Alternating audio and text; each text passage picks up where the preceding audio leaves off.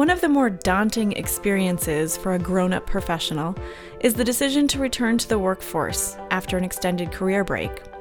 If that break was precipitated by the birth of your children, there's an added layer of perceived judgment.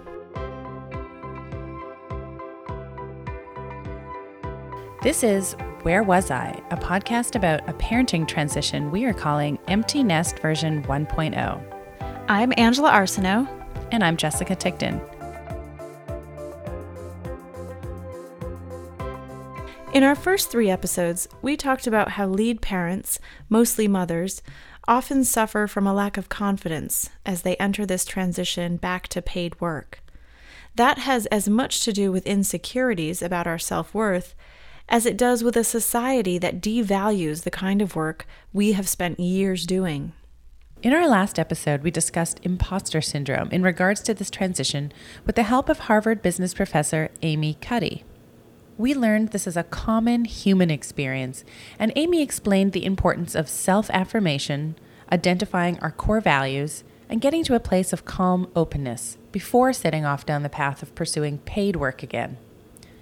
In this episode, we're excited to speak with career coach Michelle Friedman and dive deep into the relaunching process with her.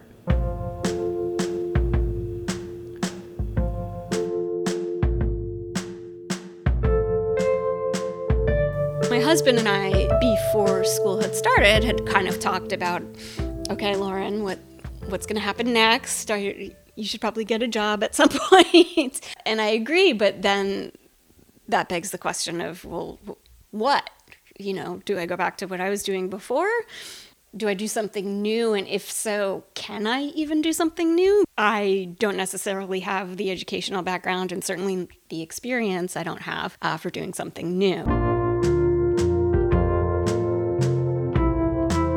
What I had been doing before kids and even during the first child and the beginning of the second child was I was working in finance. And I'd been in finance really more or less since college, but never really on purpose. I mean, it was just something I kind of fell into it, and then I just didn't really ever question it.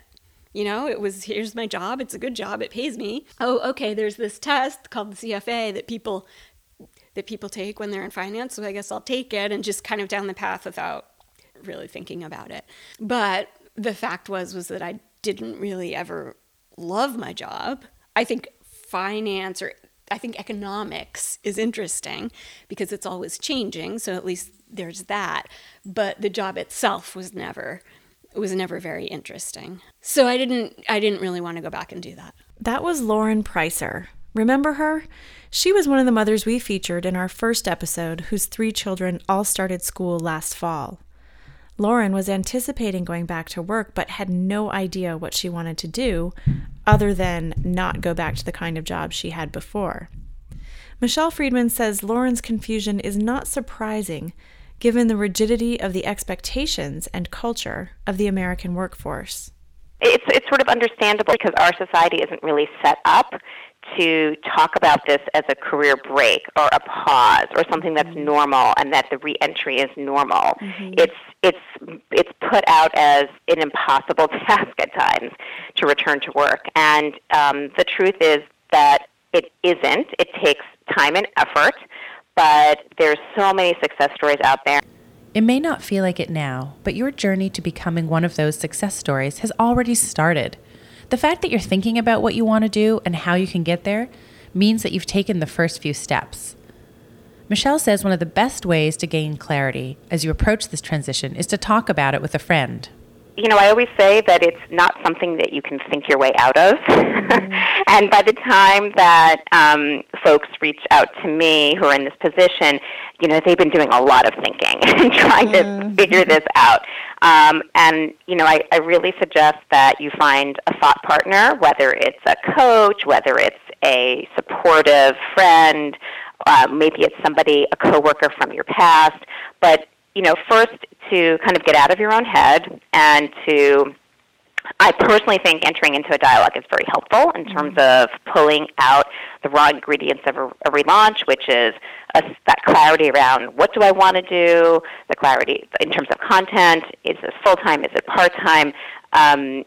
Is it the same industry I was in? Is it doing something totally different? Do I want to reboot myself? Because I said over a 40-year career span, you're allowed to do more than a few things. Mm-hmm. Your interests may have changed. So trying to get into a conversation that's just out of your head where you can start sorting through what you know about yourself, what you still need to discover, to reactivate maybe some of the people from your past who you were connected to professionally. Because in the process of having these conversations, it's really iterative. You go into a conversation and you're not quite sure what you want to do next, but in that conversation you get more clarity, and then you can go on to the next conversation. You know, getting into conversations with other people will help bring the clarity, and you have to be willing to be a little uncomfortable and say, I'm not quite sure yet, I'm thinking it could be A, B, or C, you know, and then get into a conversation. And I think that does help move you along the process to get to where you need to get to, so that you can sort of pull the trigger and get back to work and feel like you are making an informed choice versus just a knee-jerk reaction, taking the first thing that comes along. Don't forget, this is really exciting. You've got a chance to reinvent yourself and find a job that encompasses new interests or things you were curious about when you were younger, but maybe didn't feel safe pursuing as a career. Michelle says this is the time to throw all that stuff on the table. Pile up your passions, your hobbies, even your old career, and then start sifting through it all to discover a few options for your new path. You know, a great exercise that coaches often do with clients, but someone can do this with themselves, is to just kind of close their eyes and imagine, you know, you have a magic wand. And imagine 1 year from now, you are doing something that you love, that it fits into your life, and this is, you know, sort of an ideal way for you to be back at work. And without censoring yourself, think about what would you be doing. Like, tell me what a typical day looks like. Tell me the types of people that you're working with. Tell me the kind of work that you're doing. And that accessing a different part of your brain and just kind of going into visioning mode, it sounds a little bit woo-woo for people who are very practical, but it's amazing how much information there is in just a visualization. And it's kind of the concept of begin with the end in mind. Like, try to figure out what this end point is, at least for now. And that's another thing that I suggest is in this narrowing down process, is not think of this like you're making a decision that's going to decide for you the rest of your life what you're going to be doing career-wise. It's just the first chapter of your relaunch. And it's getting the toe in, and it's experiential learning. You're not going to know if this is what you want to be doing until you're doing it. How do you separate your real interests from, say, a passing interest or a hobby? Michelle shared a bit about her own transition from being a full-time mother for 6 years back to a new career and how she had to figure this out. But the way I thought of myself as being a stay-at-home mom, and I knew that I could be that and I could add something else back in. And I was just kind of getting itchy and wondering what was it going to be. And at that point, my youngest was, you know, probably like 6 or 7 years old. At that point, I really just began an exploration process. And I, you know, for those who have the opportunity to do this and they're not time pressured, that there isn't an immediate financial need, I really recommend that, because it takes some time to figure out, you know, who am I 6 years later after I've left my job, and what are the things I'm interested in now? Are they the same things I was interested in before? I mean, how I ended up in banking, that's a story for another phone call. And I did love business, but I don't know if where I started was really the right point. So in that way, the career break became a gift to take a step back, so a little bit more of a clean slate, and think about what did I want to be next in my career. And I just started exploring. I thought about what were some of the things I might have been exposed to while I was on my career break that were really interesting to me and I felt passionate about. And one of those, I really had three things that I was looking at. One of them, believe it or not, was landscape design. And I'm telling you this because I really encourage people to really think about what are the things that excite them, that they enjoy doing. Now, just because you have a an interest in something doesn't mean you want to build a career around that. And that's where, you know, as coaches, we help people distinguish interests that you might do as a hobby or, you know, something outside of work versus is this interest something that is a viable career for you?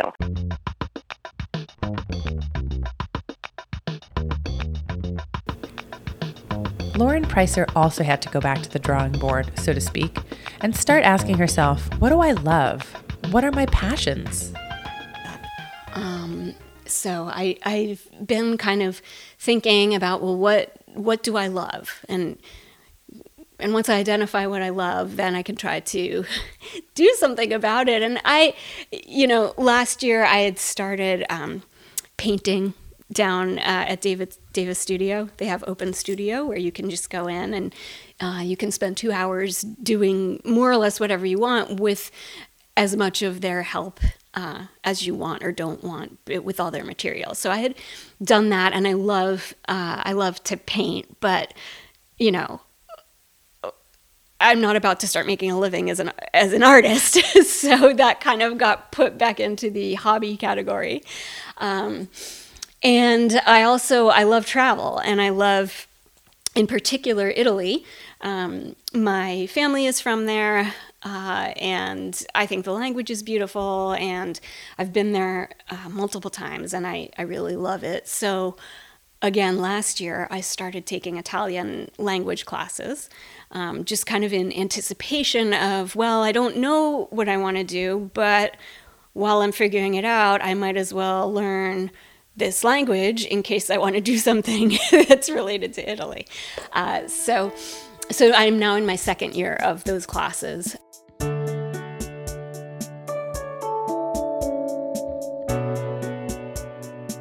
Lauren decided that she loved travel, and she loved Italy, so why not learn to speak Italian? She drove an hour each way from her home in Burlington, Vermont, to Middlebury College, her alma mater, to audit Italian classes a couple days a week. She did this for almost 2 years prior to her youngest child beginning elementary school. This passion turned into a desire to start her own business. So she launched a web-based business called Appunto.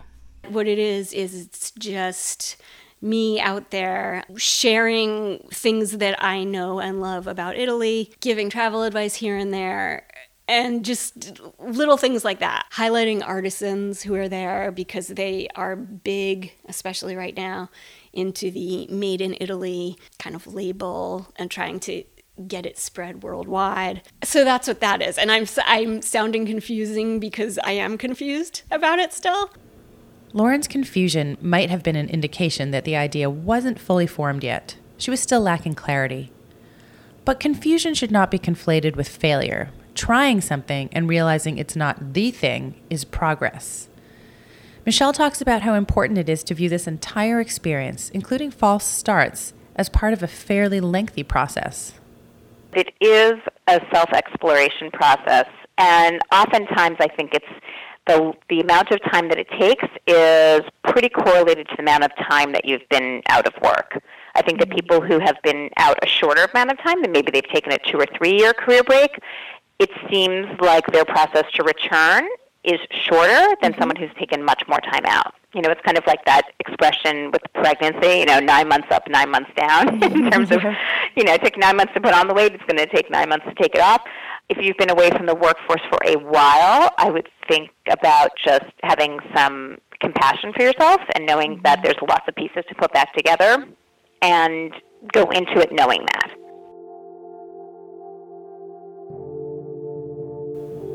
One thing that Michelle suggests to help with patience and to help you see each step as relevant and helpful, whether it's a quote-unquote success or not, is to set mini goals for yourself. Maybe even something like establish online market for handmade Italian goods, just to see if it's the thing I want to do or not.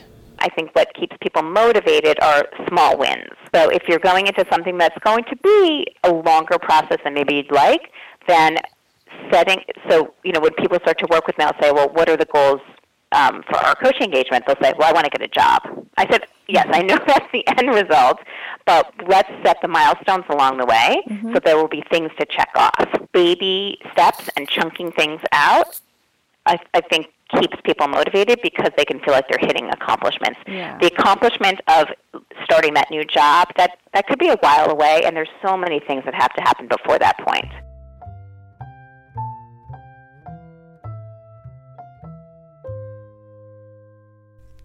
So let's get back to the clarity bit and talk about me for a minute.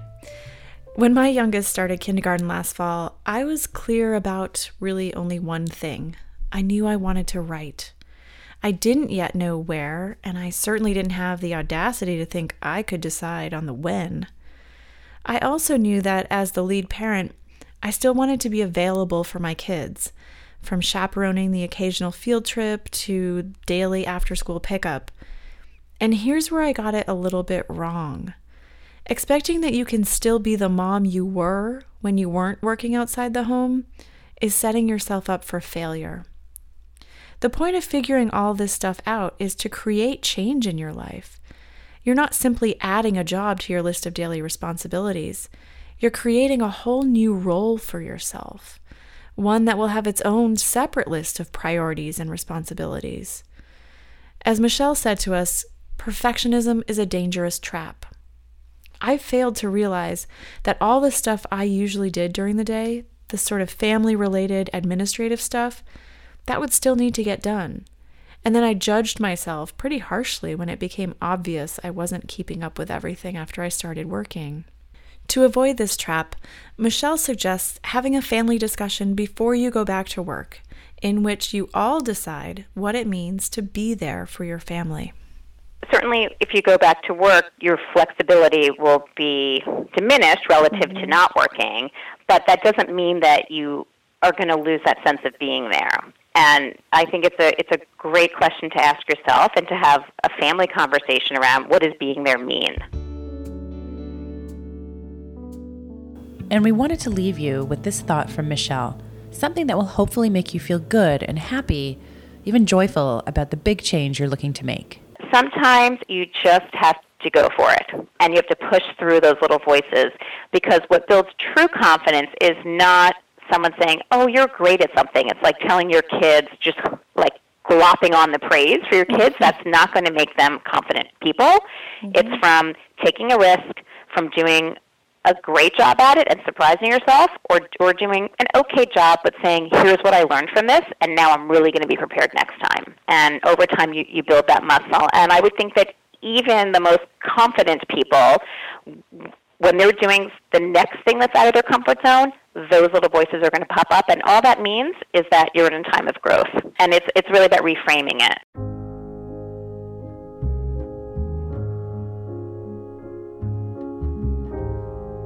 If you've missed an episode, go to parentco.com/wherewasI to catch up. And visit our Facebook page to share your thoughts or tell us about your own transition back to paid work. Thanks for listening.